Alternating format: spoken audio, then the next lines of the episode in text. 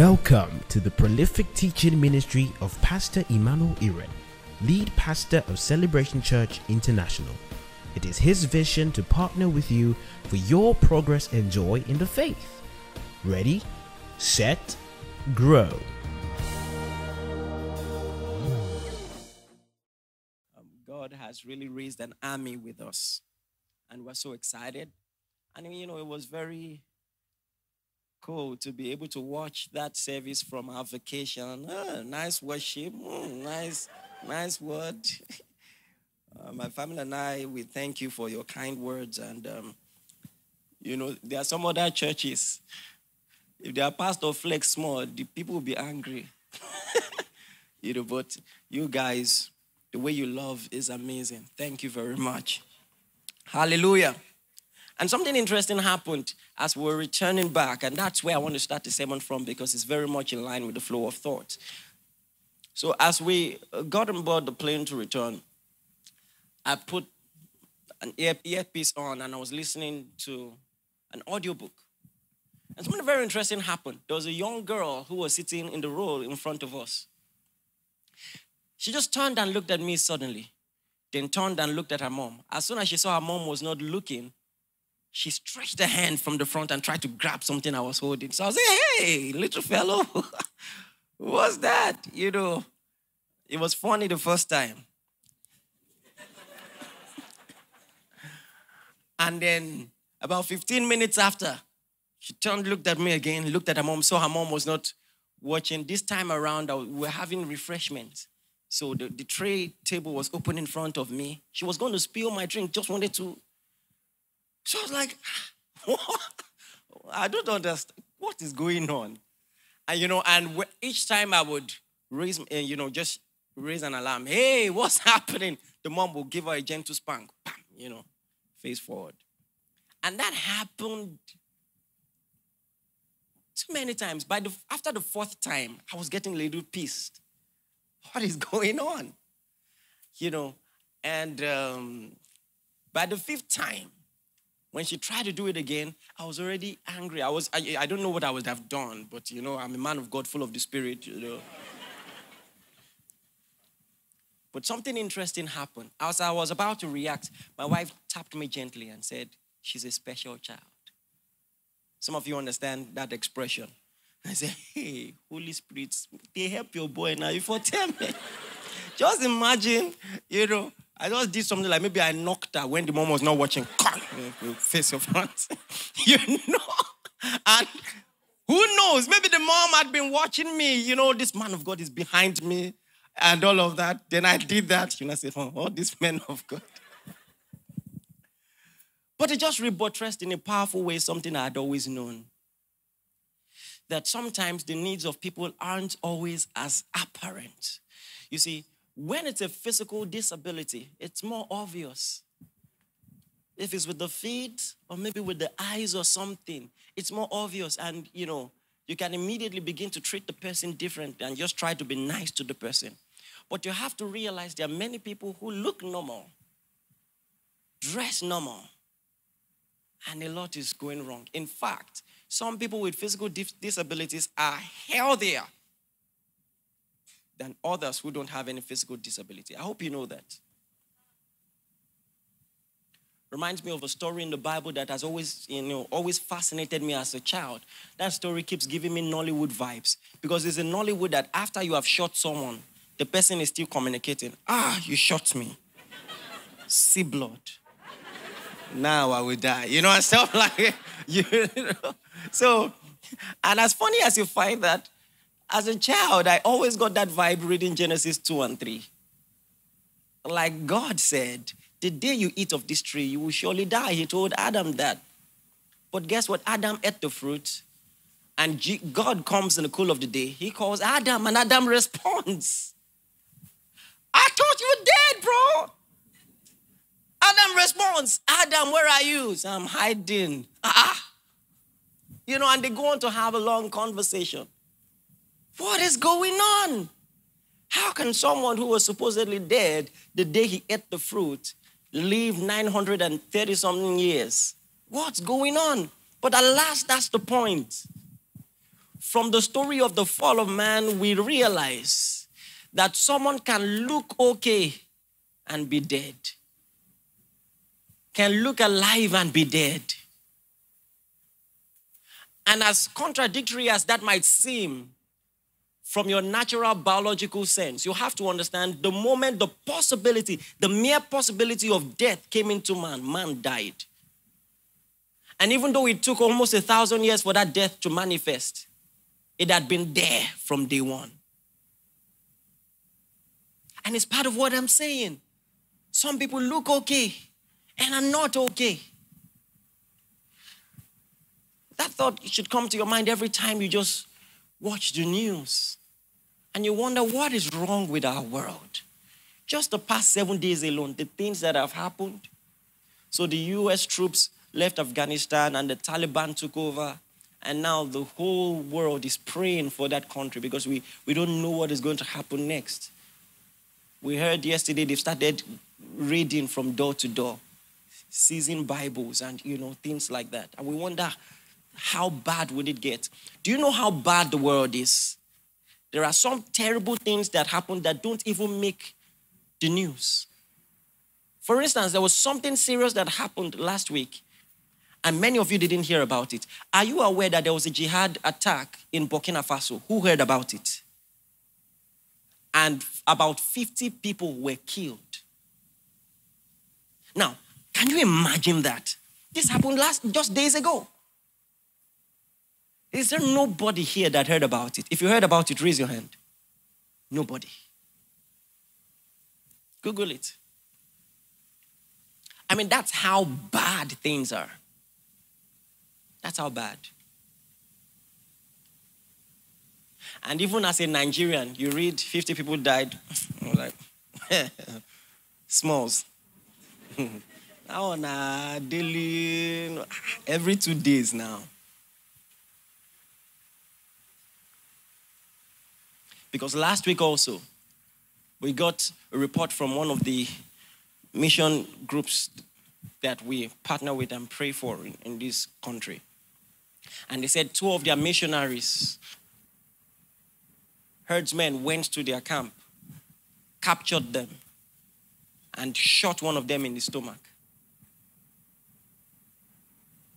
And so the pastorate, we've been praying, you know, and all of that. And just all I'm saying has happened in seven days. And now you want to think, do you know how depraved you have to be to take another, another human life, another person's life? And I don't know if you've watched any interview of maybe serial killers, I mean real people, many of them look normal.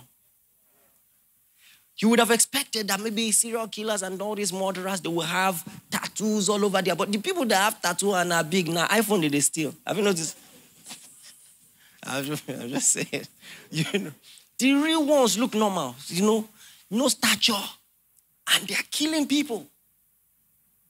Weird things. So when you see the ministry of Jesus, what is apparent gets our attention. But there were bigger priorities. Yes, Jesus opened blind eyes, and I've told you a million times how fascinating that was. You see, Jesus was not the first person to work miracles. Elijah did incredible things. Elisha did incredible things. Moses did incredible things. But there were things that Jesus did that made him stand out. Nobody ever opened a blind eye before Jesus. Nobody. And so when Jesus did it not once, not twice, not three times, that's noteworthy. Some of the people born blind and then he does it in a creative way, bends to the ground, you know, gathers some clay, spits on it, puts it in the eye socket. And then the person begins to see. Oh, that's incredible. Or he tells someone with a withered hand in the presence of people, he says, stretch your hand. Oh my God. Have you ever pictured that before?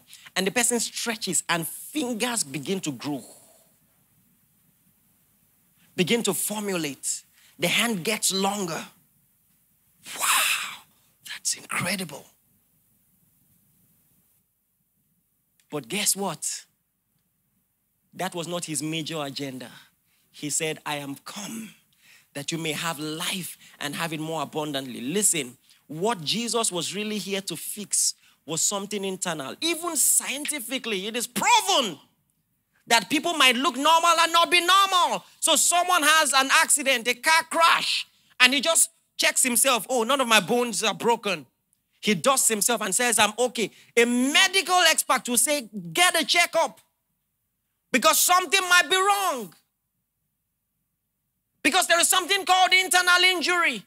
And it's not apparent, it's not obvious, but something is wrong. And that's the state of man generally, spiritually. Many people have healthy bodies, but a bankrupt spirit. Something fundamental is wrong. And so the Bible tells us in Second Corinthians chapter 4, from verse 4. I'm going to paraphrase first, then I'm going to go into more details. But there is just something I want to stand out for you. Second Corinthians 4 4. You know what it says? Read this with me. It says, In whom the God of this world has blinded, did he say the eyes? No, now we're used to Jesus opening blind eyes. And that's wonderful. But this is another miracle that you need to be aware of. The God of this world has blinded the minds. So thank God for blind eyes opening. But it's also a miracle for blind minds to open. It's even a more needed miracle. So some people are blinded in their minds. They're without natural affection. Without natural affection. When you hear of adults raping children, that, that you are sick. Blinded the minds of them. So now, so so so now this is this is something to look out for. He says, Ezekiel prophesied about the ministry of the Christ. He says, when you receive the Spirit of Christ, the stony heart will be taken out of your flesh. You receive a heart of flesh. Now, that's an internal work. It won't change your stature. It won't change the size of your head. Amen. Some of you, you were you had a big head before you got born again, and now, glory be to God, your head is still the same. But something radically different has happened inside you. Say loud, amen. So, this is another miracle to be aware of. Thank God you're fine physically, but what about your soul? What's the state of your soul? And then, apart from natural affection, there is spiritual affection too, which actually is the direct and immediate context of this verse. It says, In whom the God of this world has blinded the minds of them which believe not, lest the light of the glorious gospel of Christ, who is the image of God, should shine in them. There is this luster effect that the glory of God in His gospel has that some people can't see. It's beautiful, it's luxurious. But for some reason, not everybody is as informed about what is valuable as they should be. After all, not all that glitters is gold, but this is the real treasure, the real gold. And if you can't see beauty in Christ, you are blind. And respectfully, maybe some of you are in that state right now. You join a church like this, and during the praise, everybody is shouting and jumping, and you're wondering what's the fuss about? Why the drama? Don't lie. Some of you, your first experience in this church, that was how you felt. Why are they jumping? What did he say? You know? but there is something amazing in Christ and if you don't see it, something is broken inside you. And the good news is it, it can be fixed. But you have to see it. You have to see that it's a problem. You have to see that it's something that must change. Hallelujah. There is beauty in Christ. Can you tell that to the person by your side? There's beauty in Christ. Have you ever experienced ecstasy in prayer before? Have you ever been praying and you hit? It's hard to explain. You have to experience it yourself. The Bible says, taste and see. You have to experience it yourself. Like you, you didn't know what to do with yourself. You felt lighter. You felt like you were going to float. You, have you ever prayed and it felt your leg was not touching the floor again? You're like, am I levitating? What is happening? What is this? Glory. Now, you were timid, you were petrified, you were worried about life and the things you are experiencing, but after praying, it's not as if you know intellectually what will be done or how it will be handled, but you just know. You just know. Listen, Paul knew what he was doing when he compared being filled with the Spirit with being drunken with wine. He says, Be not drunken with wine wherein is excess, but be filled. He knew what he was saying. There is a different type of high that does not require drugs. It has all the symptoms, the staggering, the, you know, your speech will become inconsistent, all the symptoms, but no wine.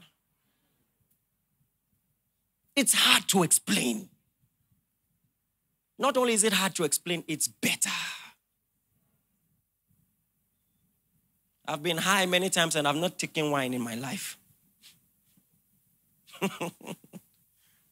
Praise the Lord. I remember the time uh, Edima still being very much a toddler, walked into the room and I was worshiping and crying. And she just looked at me worried. Daddy, what happened? So now I stopped and I was like, how do I explain to her? I said, Come here, my dear. Jesus loves me. I'm just crying because Jesus loves me. Hallelujah. And you don't understand how remarkable that is for me.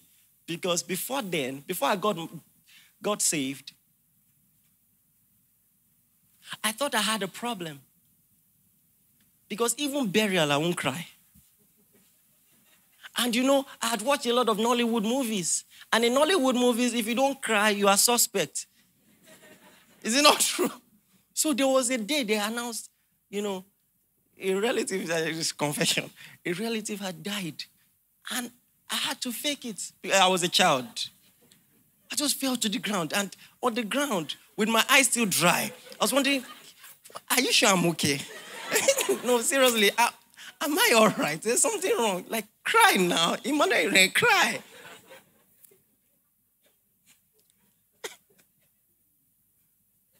Until now, just in terms of personal, interpersonal relationship, I won't really consider myself a crier, but, but just sing about Jesus. Get on the keyboard, sing about Jesus, and I will mess myself for you. that, that's, that's just me. Because something has changed. Something has changed. Something has changed. I, I, see, for some of you, I'm describing something you've been experiencing, you've not been able to explain. I'm, I'm, I'm describing it for you.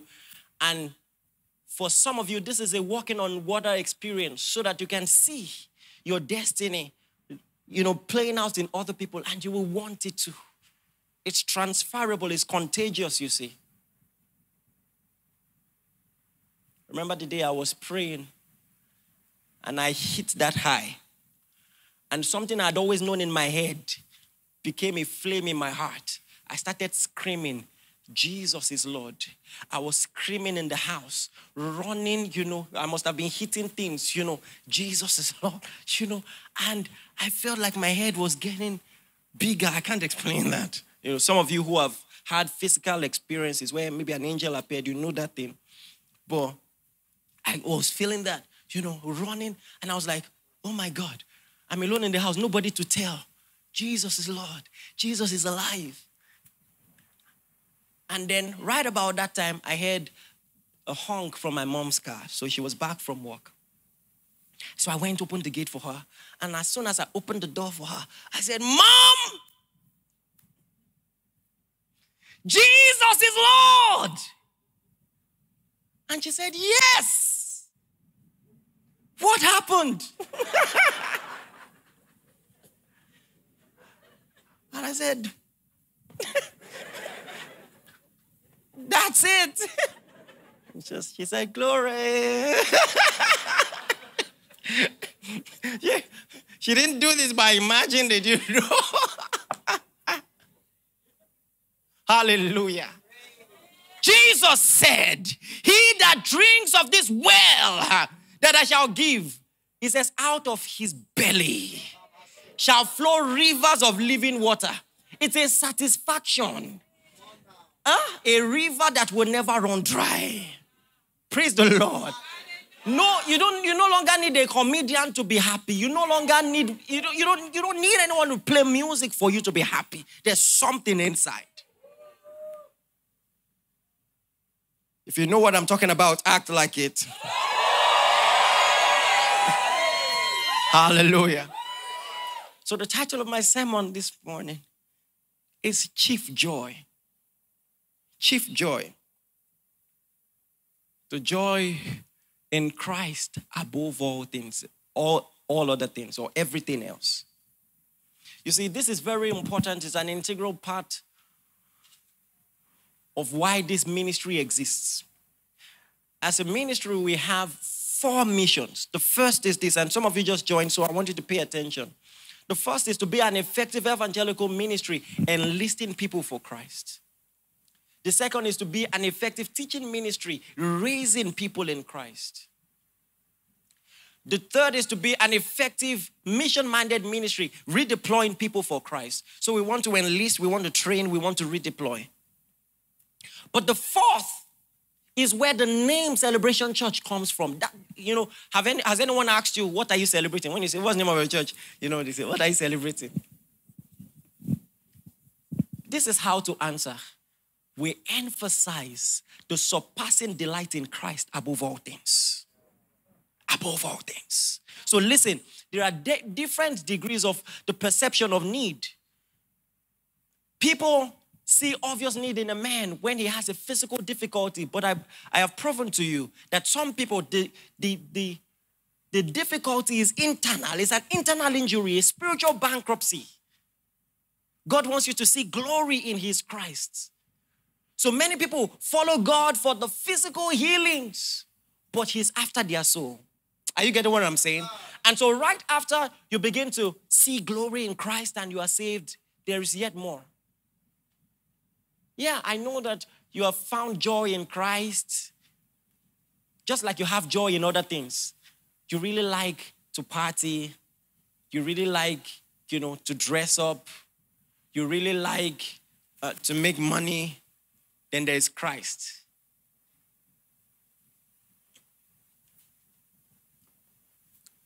But this is the true order of things the surpassing delight in Christ above all things. So, when your desires are assessed, nothing is supposed to stand toe to toe, shoulder to shoulder with Christ in your heart. The hierarchy must be a pyramid with Christ clearly at the center. Nothing stands beside him. So every other desire is in Christ. Do you understand what I'm saying? I'm not saying you shouldn't have other desires, but they must be in Christ. Christ becomes your lens and your perspective through which you determine what other things you should even desire.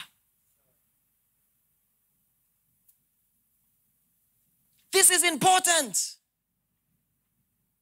Not only is this important, it's a serious litmus test for true salvation.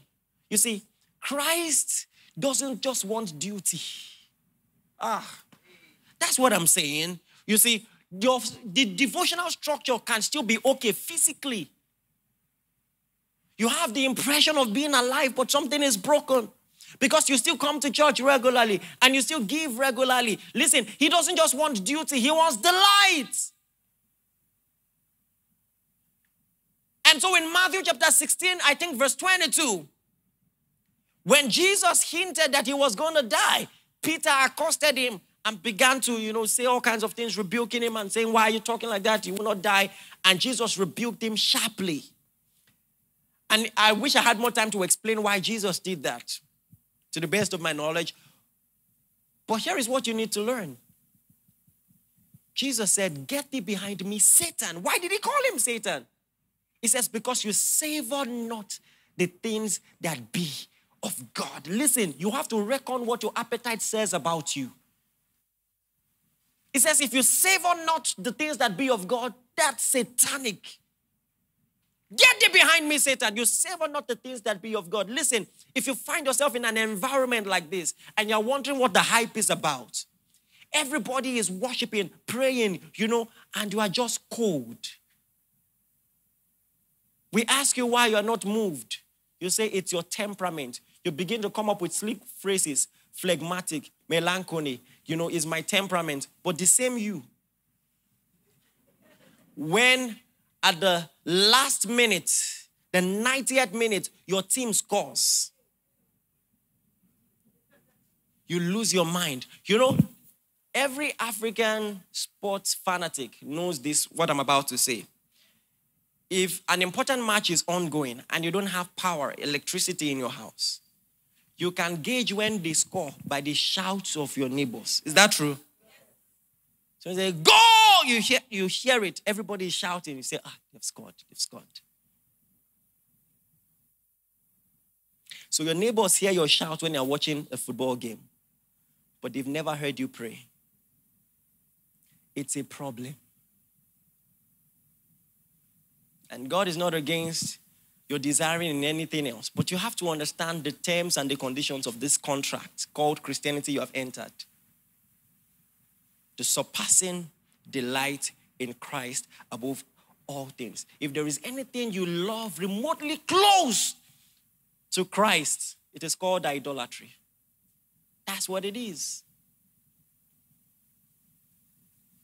That's what it is. There must be a clear gap. Jesus used a strong figure of speech, just metaphorically. He said, Our love for Him should be so high that in comparison, our love for other things should be called hate. So he says, Anyone who will come after me must hate his father, hate his mother, hate his own self, and take up his cross and follow me. You know, Jesus is not a preacher of hate, he's a preacher of love. Mm. But he just said that metaphorically. That's very deep, Abi. Uh-huh. You know, so Jesus is not a liquid metal. So, so, so what was he saying?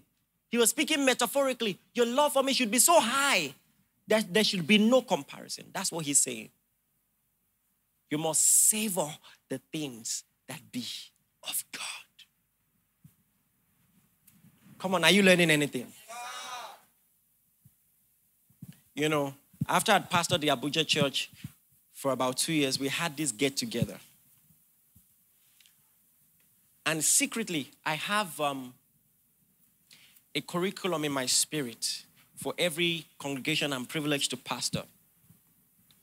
I learned that from Paul. Paul always did an assessment of the congregation to know what they needed. So he would tell Corinth, as you abound in utterance gifts, abound in this grace also, as you abound in faith. So you abound in tongues, you speak in tongues well, but you know they give. You know, so there are congregations like that. There are some congregations that are very generous, but their prayer life is faulty. You know, and all of that. So um, at that time, I really wanted them to work on their joy, like their expression of worship. It's very important in church that you express yourself during praise and worship. It's a reflection of the health of your devotion, I'm telling you.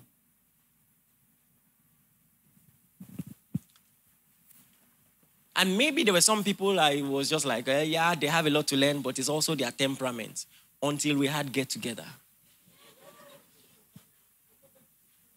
And that's when I realized a lot of you all are big hypocrites. Even some of the people I thought, you know, are very gentle. When they started playing music, and I said, eh, eh, ha. I kid you not, there was one lady in particular, I almost fainted. I said, no. I did like this. I said, who am I seeing?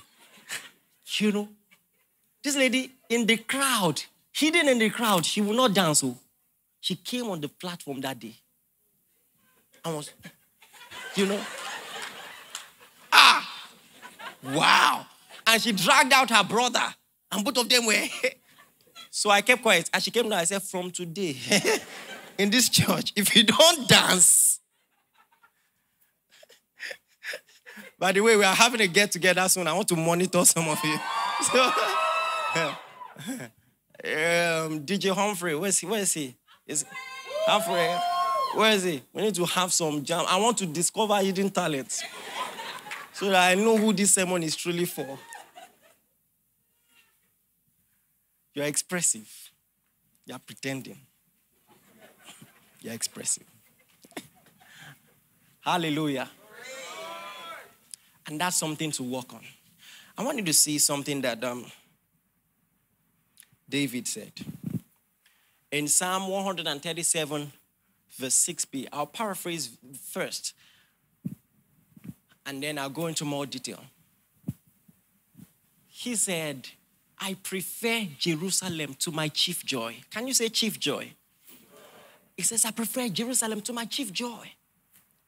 First of all, the concept of chief joy that everybody has that one thing that gets the best of their emotions. Everybody. So, what, what makes you happy? Some of you is food. Foodie. You, some of you even put it on your Instagram bio. Foodie. Let me tell you something. Let me, I've, I've shaded Lekki Church. I want to shade you people. So I asked on my page like two weeks ago. Ah. Wait now. I said, if money was no more an issue, maybe someone was bankrolling you, bankrolling your every need and desire, what would you do with your life? I was expecting people to say, ah, you know, I've had compassion for the poor all this while. If that wasn't an issue, I would help more. You know, so, you know what some of you were saying? I will tour around the world. I will visit places. Hey!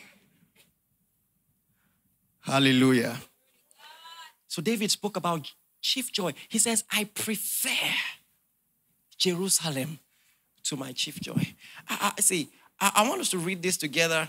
I wish I had enough time to read this, the whole thing to you, and just do a verse by verse commentary from the first verse. It's already so powerful. It's the lyrics of a popular song. It says, By the rivers of Babylon, there we sat down, yeah, we wept when we remembered Zion. So, background of the story the, these children of Israel had been taken on exile.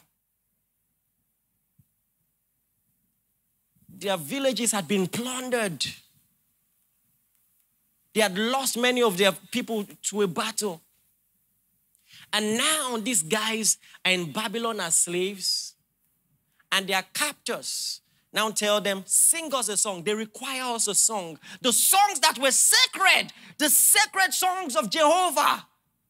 You're asking us to sing it to you for entertainment. Ah. You know what they said in verse 5 and verse 6? It says, If I forget thee, O Jerusalem, let my left hand forget her cunning. So this is an instrumentalist talking. I would rather forget how to play the instrument. Let my right hand be useless than for me to hold on to music without Christ at the center.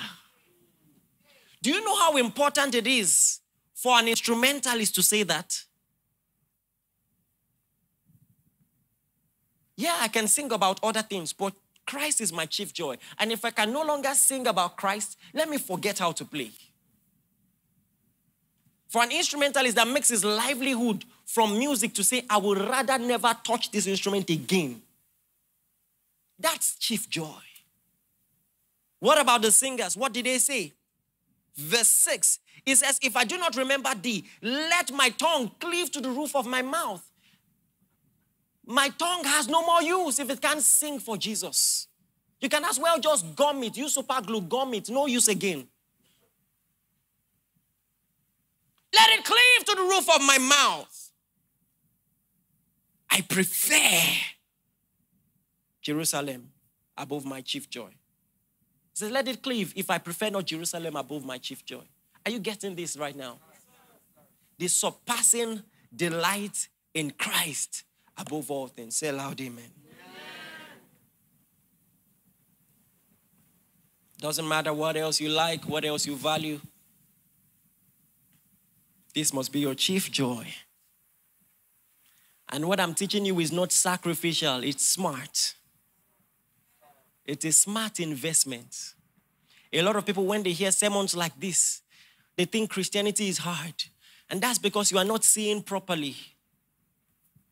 You don't have the right perspective. Turn the Bibles, Matthew 13, from verse 44.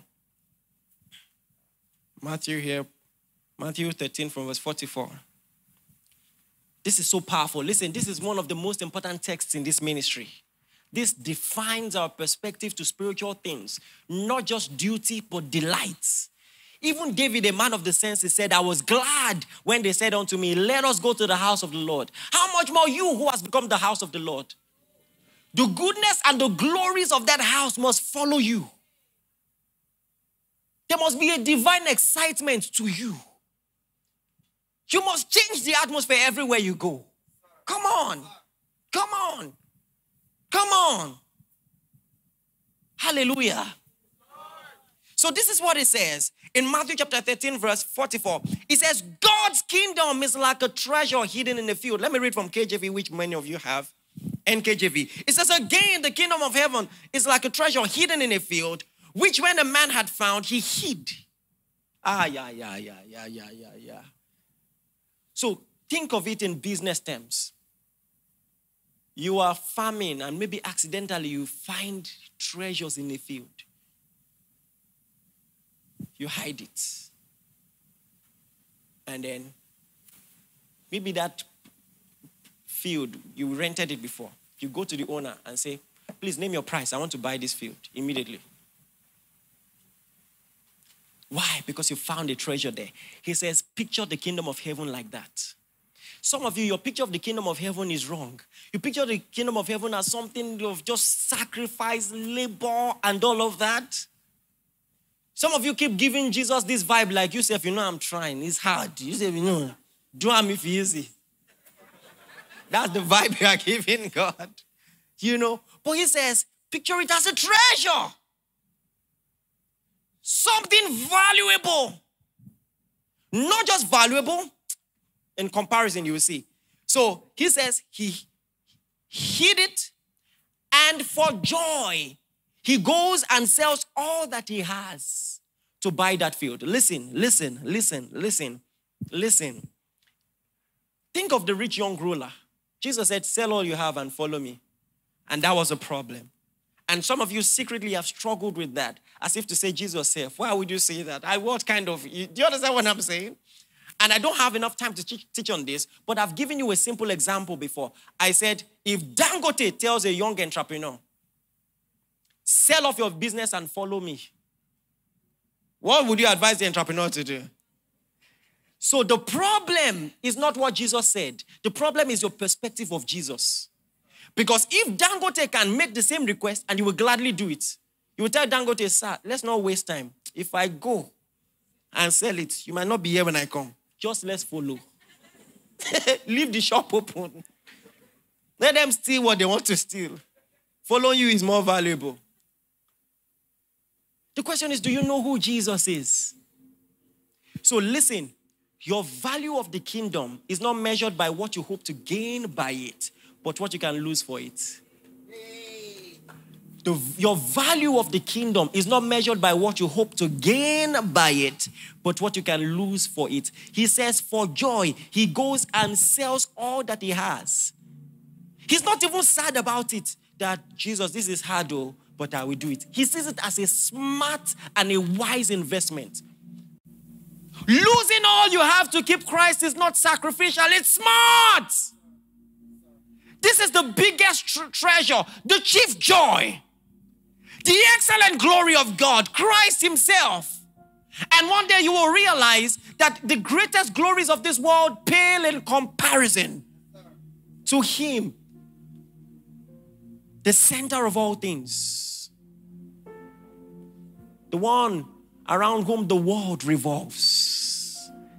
It says, All things are by Him and through him and for him. Nothing comes close. And if you don't see this, you need to fix your gaze. There's something wrong with your gaze. Your eye needs to become single so that your body will be full of light. There's something wrong with your sight. And that's what we're talking about. He didn't stop there. In verse 45, he gives another example. It says, Again, the kingdom of heaven is like a merchant so he's talking in financial terms, business terms. A merchant is thinking of making profits. He says, it's like a merchant seeking beautiful pearls, When he found one pearl of great price, he sold all that he had. Listen, he's a merchant, he's a collector. He has a lot of pearls, not just for his personal consumption, but to sell. But to find one pearl that outweighs all other pearls in class, in price, in value, and joyfully you sell all other pearls for that one pearl. You see him, you will know that he is worth more than everything you have ever pursued. And that whatever you sacrificed, he was worth it. Don't wait till then. Reckon it now.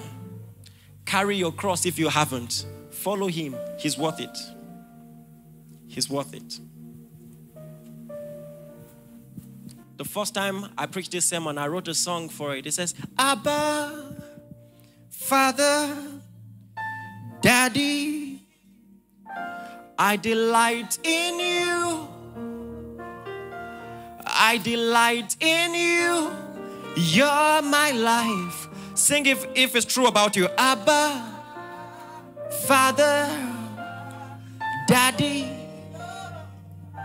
I delight in you. I delight.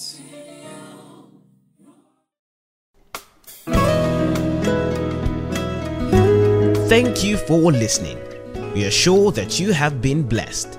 For inquiries, reach us on our helpline 0809 996 7000. Blessings.